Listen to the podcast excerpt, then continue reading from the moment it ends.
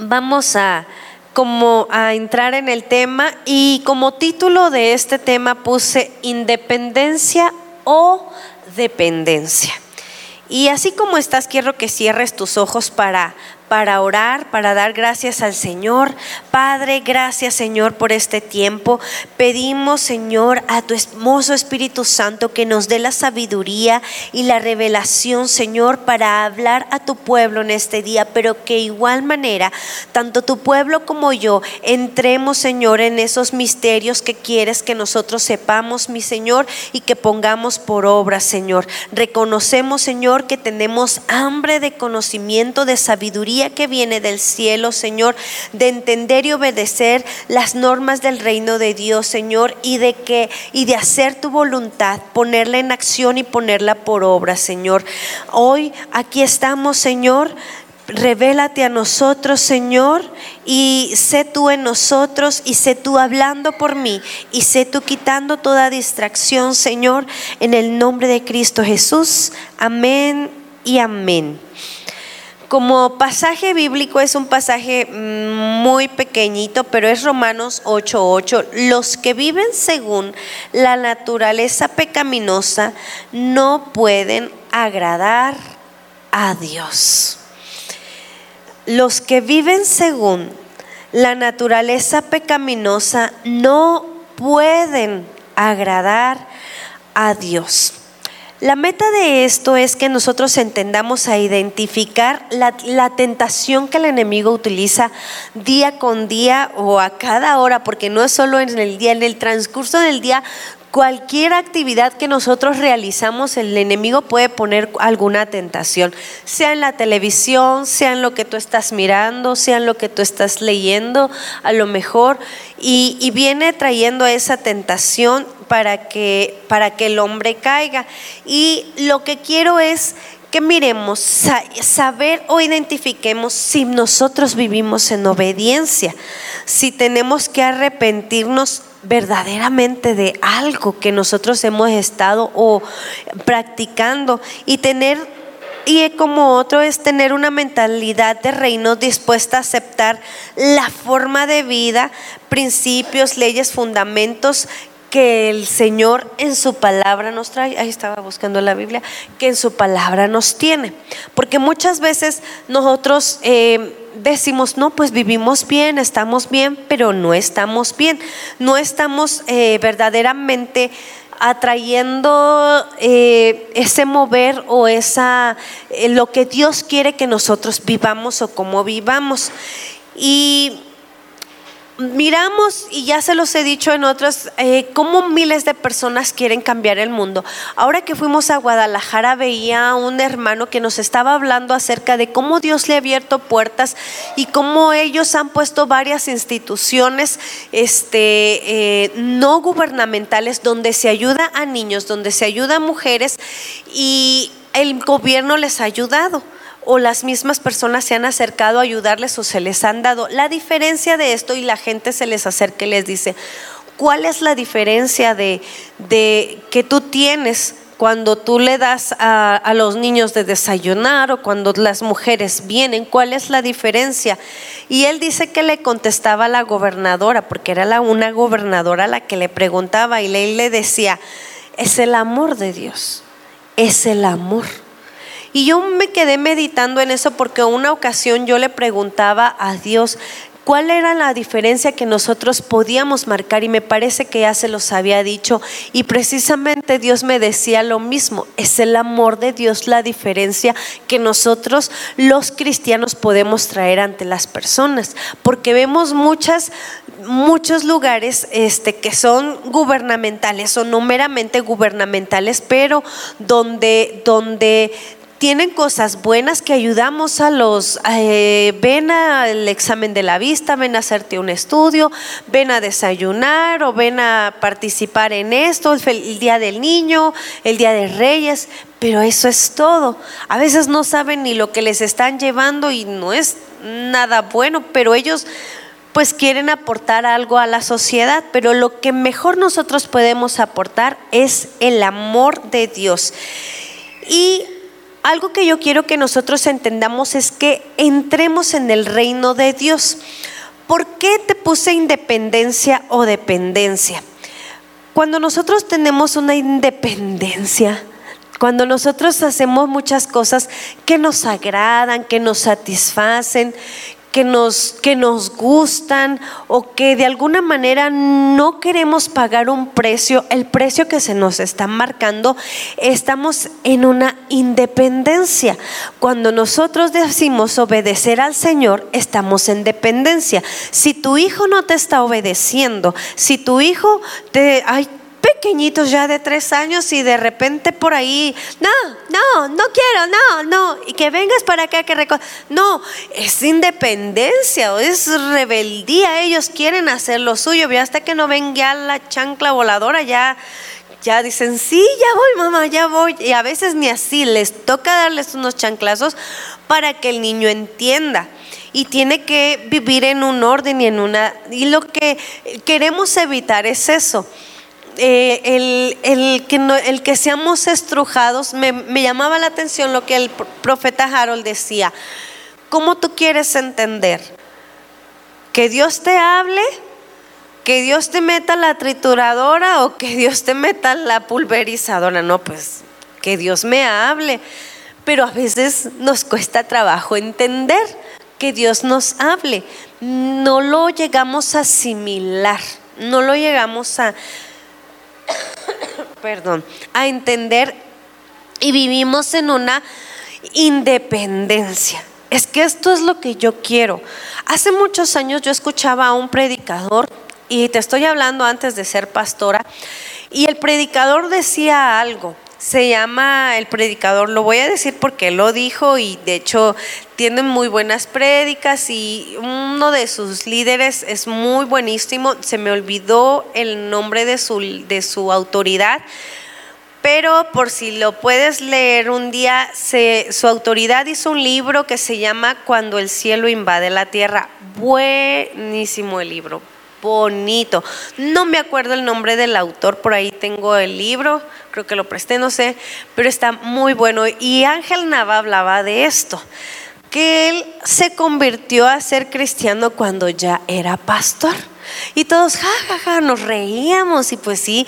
Y él decía, sí, yo cometí muchos errores y la gente esto y la gente lo otro. Y, y yo pues pues todos nos reíamos y muchos, muchas ocasiones nosotros como, como cristianos nos convertimos llegamos a Cristo, pero a veces nos convertimos mucho tiempo después, cuando pasan años, no en el momento, no lo sé, creo que no tenemos la suficiente madurez o no nos cae el 20, no sé qué pase.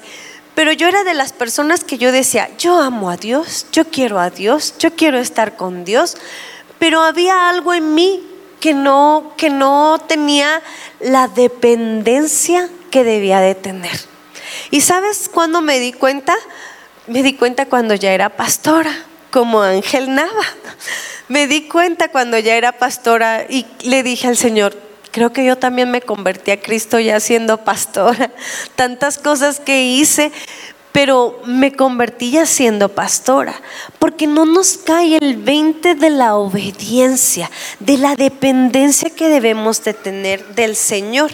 Y en y veíamos este pasaje, los que viven según la naturaleza pecaminosa no pueden agradar a Dios. No nos damos cuenta si le estamos agradando o no le estamos agradando. No nos damos cuenta. Simplemente este, no, nos, no entendemos el sometimiento del gobierno porque es un gobierno lo que él tiene. Un gobierno que tiene leyes, un gobierno que que legisla de manera muy bien, un gobierno que a lo mejor no lo podemos ver, pero que es espiritual, que está en los cielos. Tú a lo mejor por lo que hemos leído o por lo que conocemos, que sabemos que el reino de los cielos es lo más maravilloso, pues de ese gobierno es el reino de los cielos. Ese gobierno es el que debe de gobernarnos a nosotros, pero no nos dejamos, no nos ponemos flojitos y cooperando para el Señor, no lo hacemos. Le batallamos y le batallamos y le damos vuelta. Ahorita yo siempre le digo a Dios, gracias Señor porque fuiste bien paciente. Gracias Señor porque no me desechaste. Gracias Señor por la oportunidad que me diste. Porque sé y yo reconozco que no fui, que no ni soy pero sé que me falta, pero estamos en un proceso de caminar hacia su presencia y de estar totalmente dependientes del Señor. El Señor me decía ahora el domingo que fuimos a, Nueva Italia a llevar nuestras primicias, el Señor me decía algo que no tuviera miedo y eso ha sido una de las cosas que me ha detenido. A veces nuestra independencia nos delimita y nos pone trabas y tus temores te pueden, eh, te pueden llevar a la obediencia. Y nos ponemos como un, como un Moisés, pero yo, Señor, yo soy tartamudo, pero yo, Señor, yo no sé hablar delante de las personas, yo mira quién soy, ¿por qué no mandas a otra persona? Y nuestros temores no nos ayudan. Y también el hecho de que a veces nosotros no queremos pagar ningún ni hacer ningún sacrificio. Los sacrificios duelen, los sacrificios cuestan. Yo te hablaba en días pasados lo que era un sacrificio. Un sacrificio es como aquella mujer embarazada que tiene un bebé dentro de sí, que al dar a luz y ver a su bebé se emociona, lo ama, lo besa, lo cuida se sacrificó su cuerpo, sacrificó cosas por un bienestar.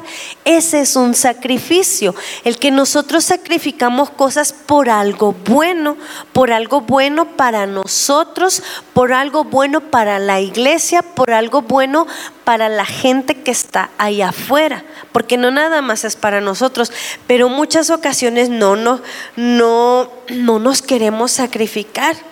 Puedes tener buenos pensamientos, puedes tener buenas intenciones, pero de buenas intenciones no pasamos a veces.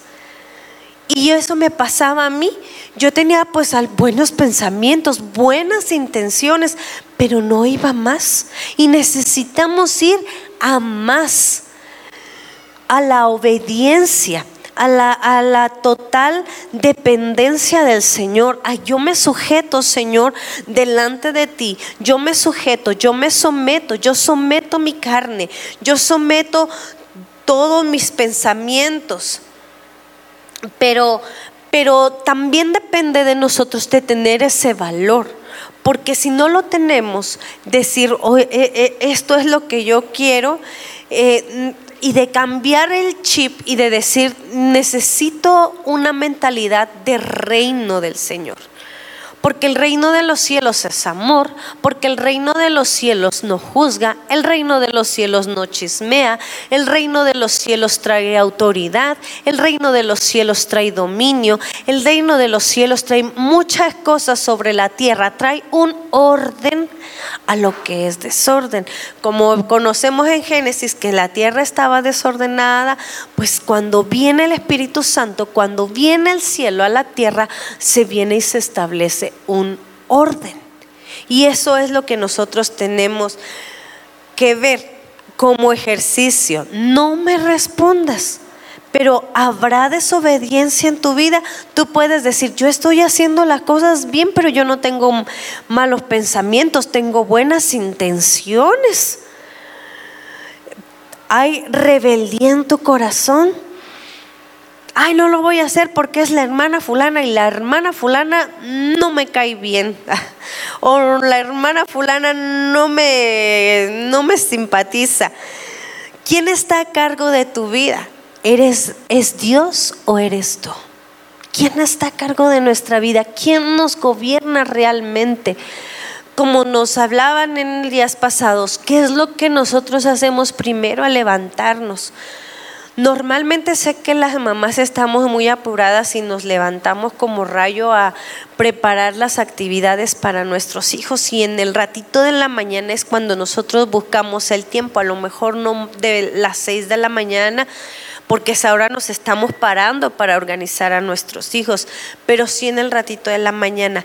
pero a lo que voy es quién nos está gobernando, cómo, cómo, quién está a cargo de nuestra vida, quién toma las decisiones. ¿Estamos agradando a Dios? ¿Estamos agradándole? ¿Estamos ¿Estamos eh, viviendo en esa naturaleza pecaminosa o es el agrado que Dios quiere? ¿A le em, ¿A qué le dedicamos la mayor parte de nuestro tiempo? ¿A qué le dedicamos la mayor parte de nuestro tiempo? Algo que me gusta mucho ahora de la nueva tecnología del iPhone, que te avisa cuánto tiempo pasas en el celular. ¿Cuánto tiempo pasas leyendo? Sería, no sé si en los demás esté eso, pero no es ni aplicación, pero todo te lo dice. Y, te espantas, te espantas, a veces piensas que no es mucho y dices, ¡Ah! Señor, hay que disminuir esto porque sí, un ratito y uno se queda picado y le sigue dando. Entonces son cosas a qué le estamos dedicando la mayor parte de nuestro tiempo y qué y quién nos indica las decisiones que debemos de tomar. Las tomamos al momento, a lo mejor las tienes que tomar al momento porque es algo que lo que que te están diciendo en ese momento las tienes que tomar, pero hay decisiones que se pueden tomar con tiempo como la compra de una casa, como un carro, como el casarse, el rentar un lugar, etcétera. Entonces, esas con tiempo, pero estamos dedicándole a Dios ese tiempo. ¿Quién los toma? Muchas de las ocasiones yo he visto promesas de Dios dadas a las personas que no se cumplen porque no se ha cambiado las áreas en la vida. Y la gente se frustra, la gente dice, ¿por qué no cambió esto? Porque necesitamos hacer esos cambios en, las áreas de nuestra vida. Yo, yo me acuerdo mucho una ocasión que entraron unos jóvenes, y te estoy hablando hace como 10, 15 años, y los estaban ministrando, y Dios les llamaba al pastorado. Y algo que me impactó muchísimo, y les dijo, pero depende de ti. Depende de ti el tiempo, el tiempo. Y yo me quedé, wow. Y marcó mi mente, mi vida, mi corazón, de cuando les dijo, depende de ti. Quiero decirte que todavía no son pastores, obviamente depende de ellos. Pero si nosotros no hacemos esos cambios de obediencia hacia lo que Dios quiere, las promesas pueden tardar en su cumplimiento. Y es difícil, es difícil. Cuando a veces piensas, ay, no, esto no, no, no, no. Yo le creo a Dios cada una de sus promesas. Yo le creo al Señor. Yo le creo y, y yo sé que, Dios eh, tiene grandes promesas para nosotros. Yo, yo es así, así es la fe, así es la fe. Vamos a, a ver cómo Adán y Eva estaban bajo un, bajo un lugar donde era un Edén, donde no había nada, ni siquiera habían descubierto su desnudez, había un orden, había reino, había paz, había tranquilidad, había dirección e instrucciones también, porque se les dijo que de todo podían comer menos de cierto árbol. Había instrucciones, las mismas que nos da el Señor en la actualidad en su palabra nos dice muchas cosas, nos da instrucciones, pero a veces nosotros no lo entendemos.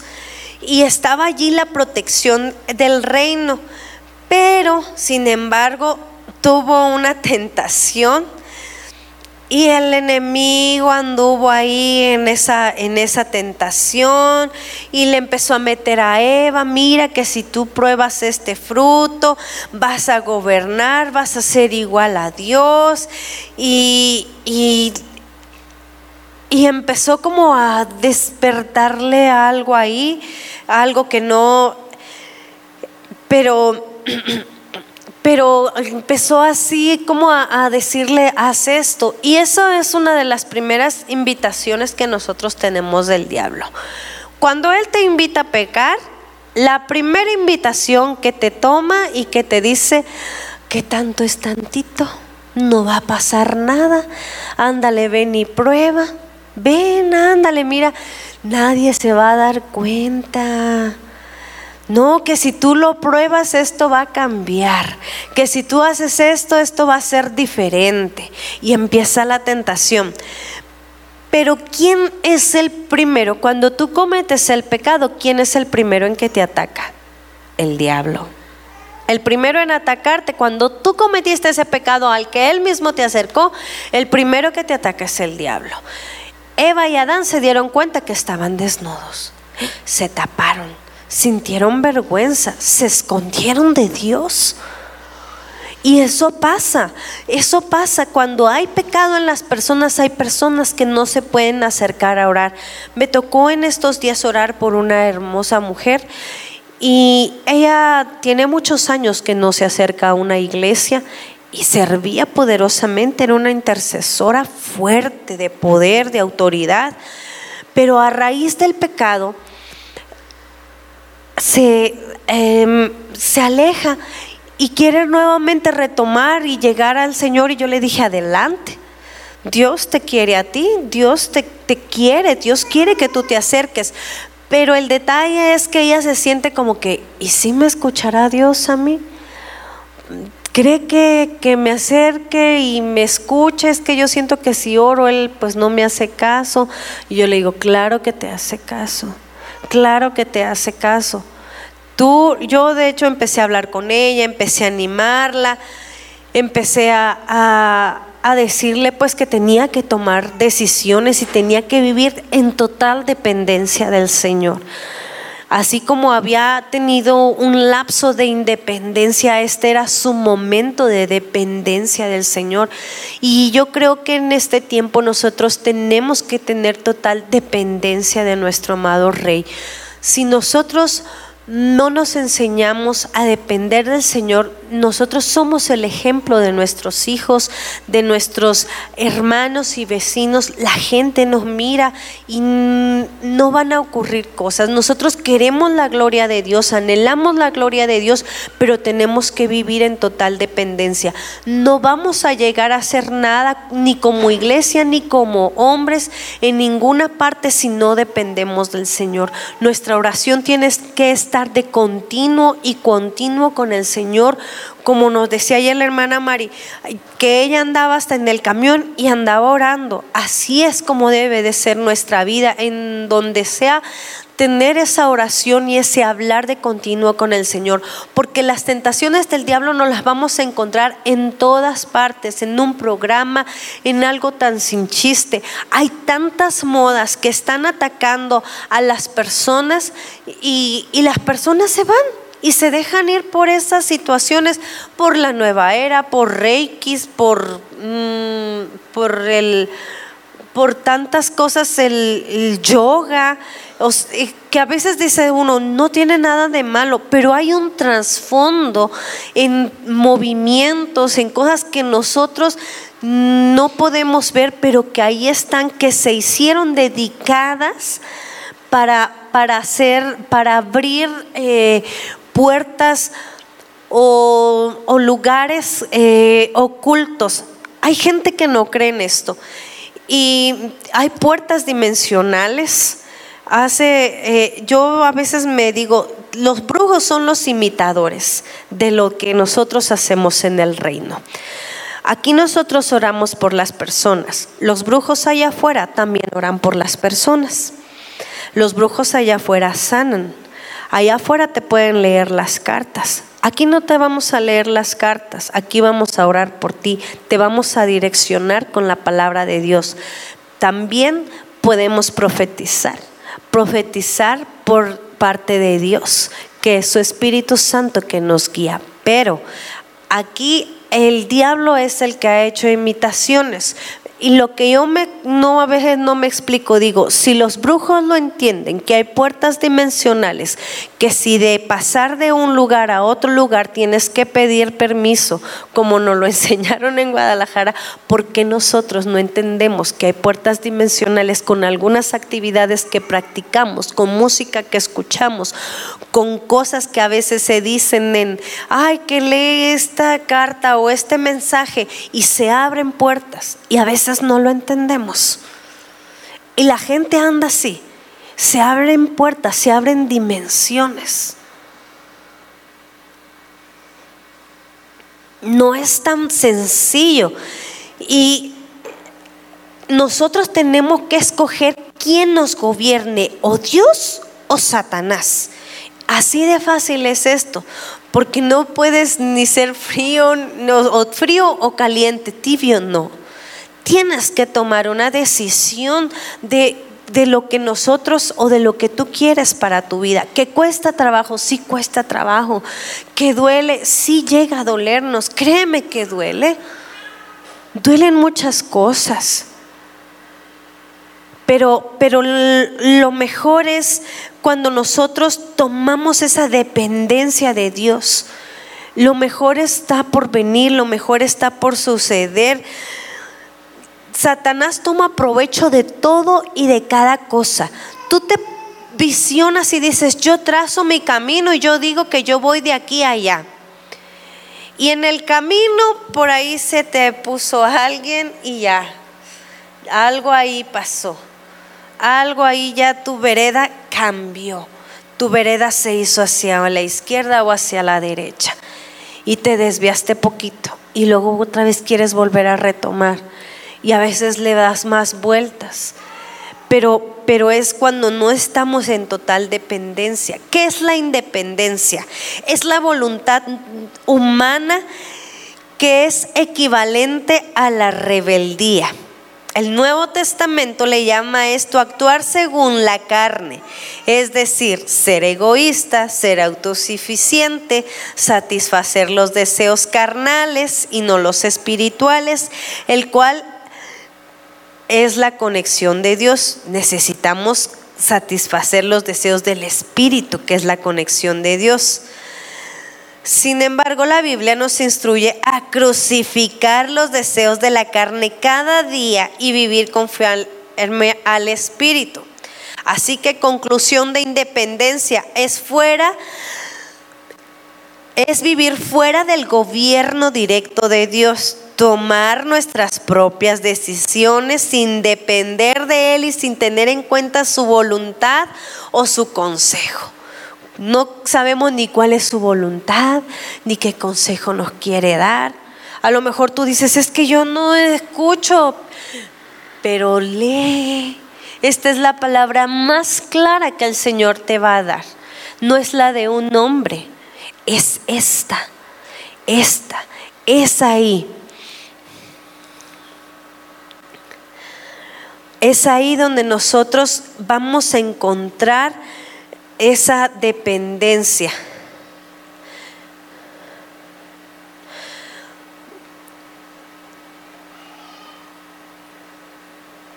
Y una de las mentiras más grandes que se vivió en ese Edén y que hoy actualmente también podemos vivir es que podemos vivir sin Dios. La serpiente les estaba enseñando, les quería decir que podían beber sin Dios, que podían tener esa misma sabiduría. Y hoy en la actualidad te quieren enseñar eso. Mucha de la gente se va porque creen, piensan que pueden lograrlo solos, que creen que pueden lograr vivir sin Dios. Y no es así porque Dios restaura, Dios restaura los matrimonios, Dios trae vida. Cuando tú nada más oras, aunque tú no le pidas nada, aunque tú solamente le cantes, le alabes, adores y ores, su reino, su gobierno del cielo viene a la tierra a establecerse y automáticamente hay un cambio, hay un mover totalmente distinto. Si tú quieres que tu casa se sienta un ambiente diferente, pon alabanzas, ora. Hay lugares donde tú te metes y dices, pero Señor, aquí ¿qué pasó? No hay ni presencia ni nada. La adoración, la alabanza es la que cambia, la adoración, tu alabanza es la que trae el reino de Dios, es la que hace los cambios en nosotros. No necesitas ni siquiera andarle pidiendo y pidiendo y pidiendo porque lo hace, trae su gobierno, trae su reino, trae su Espíritu Santo a traer un orden donde había desorden. Eso es lo que hace el Padre y eso es lo que Él quiere hacer hoy en este día, en cada uno de nosotros enseñarnos y no caer en esas tentaciones que están a todo nuestro alrededor de continuo. Porque se pueden presentar varias ocasiones. Tenemos tanta, tanta facilidad con la tecnología de hacer lo bueno como tanta facilidad de hacer lo malo. Así de fácil. A una llamada tú puedes hacer lo bueno, a una llamada tú puedes hacer lo malo. Aún lo que estás mirando puedes hacer lo bueno, puedes hacer lo malo. En tus palabras, con las personas que hablemos, podemos hacer lo bueno o podemos hacer lo malo. Así de sencillo es. Nosotros necesitamos esa obediencia y esa dependencia y no hacer lo que Satanás quiere, porque causa de ese pecado hizo que Adán y Eva salieran de la voluntad perfecta que Dios tenía para sus vidas. Pero también conocemos que vino Jesús y pues gracias a él este Dios tuvo que poner, entre comillas, unos le dicen el nuevo Adán, porque el otro no, no funcionó, y él vino a pagar todo eso. ¿Qué podemos aprender de todo esto? No podemos vivir independientemente, no lo podemos hacer. A lo mejor quisiera decirte, pues sí, pero no la independencia tiene una raíz, trae una raíz y es el pecado. Ese es lo que rige la independencia, el pecado. Nosotros necesitamos así como Jesús vino a recuperar esa autoridad en la tierra cuando fue crucificado, así como Jesús vino a darnos libertad a nosotros, así como Jesús vino a causa de eso a traer a nosotros nueva esperanza, cosas buenas, así nosotros tenemos que obedecer. Yo sé que somos hombres eh, comunes, pero tenemos al Espíritu Santo tenemos al Padre, tenemos al Hijo. Y eso nos transforma en personas que hacen una diferencia. Eso nos transforma en personas que traen amor, que traen su voluntad perfecta, que traen su reino de los cielos a la tierra. Eso nos hace diferentes.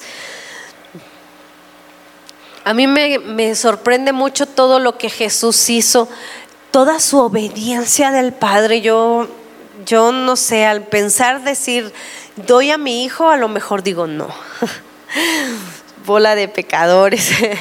O a lo mejor más cuando alguien te diga violó, este, mató, asesinó, ahorita tantos feminicidios, tanto abuso contra los niños que dices, ¿qué tienen en la cabeza? ¿Qué les pasa?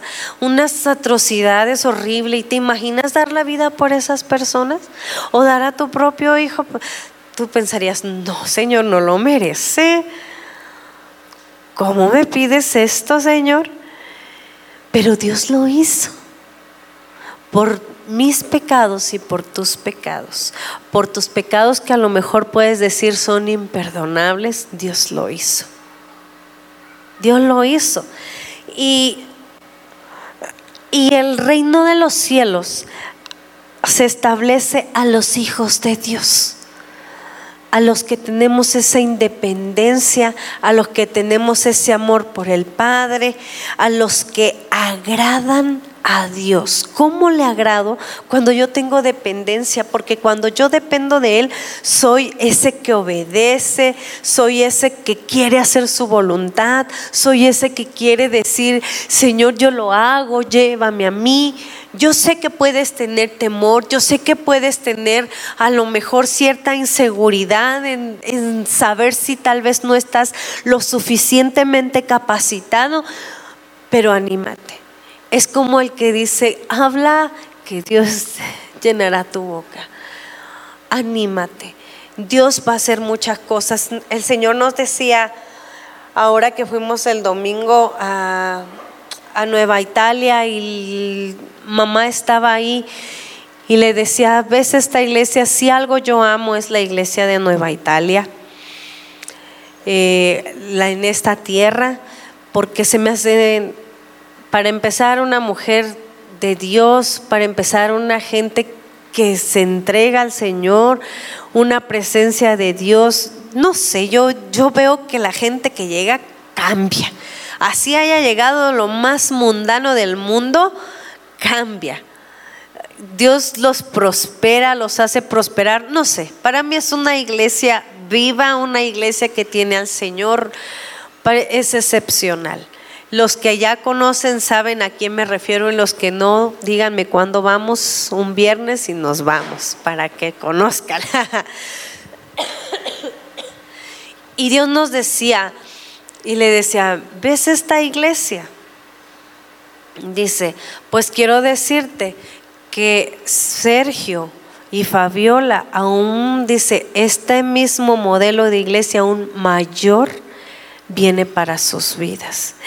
Y yo, ay, no, pues ya estaba así que me desparramaba de... Les digo que es la segunda vez que oigo al Señor decirle eso a mi esposo. De, de, una iglesia grande, de una iglesia santa, de una iglesia próspera, de una iglesia que ama y se apasiona por Dios, de una iglesia que es de oración. Y eso pues a mí me, ay no, pues lloré. Y luego me dijo a mí, pero no temas. Y yo, no Señor, ya lo entendí. Sí cuesta trabajo, a veces pues nuestro carácter es introvertido, no es aquel extrovertido. Si me ponen, yo lo hago, pero no soy muy aventada, pero, pero yo le creo a Dios.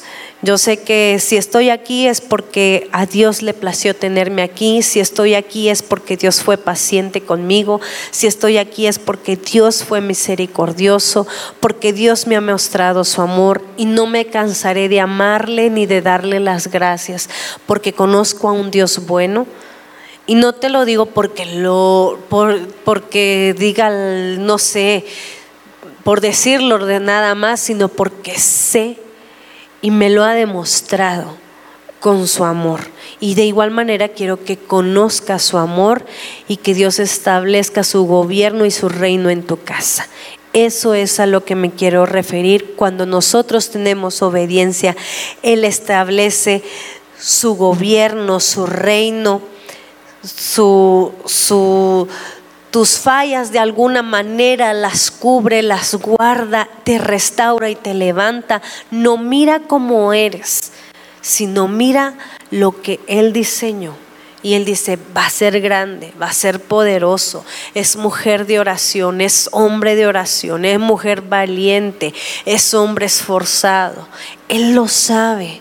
Y así es como nosotros nos tenemos que enseñar a ver a las personas y crear en nosotros un verdadero arrepentimiento. Esa es una de las claves. Si hemos tenido esa independencia en nuestras vidas, enseñarnos a tener ese arrepentimiento de nuestra independencia.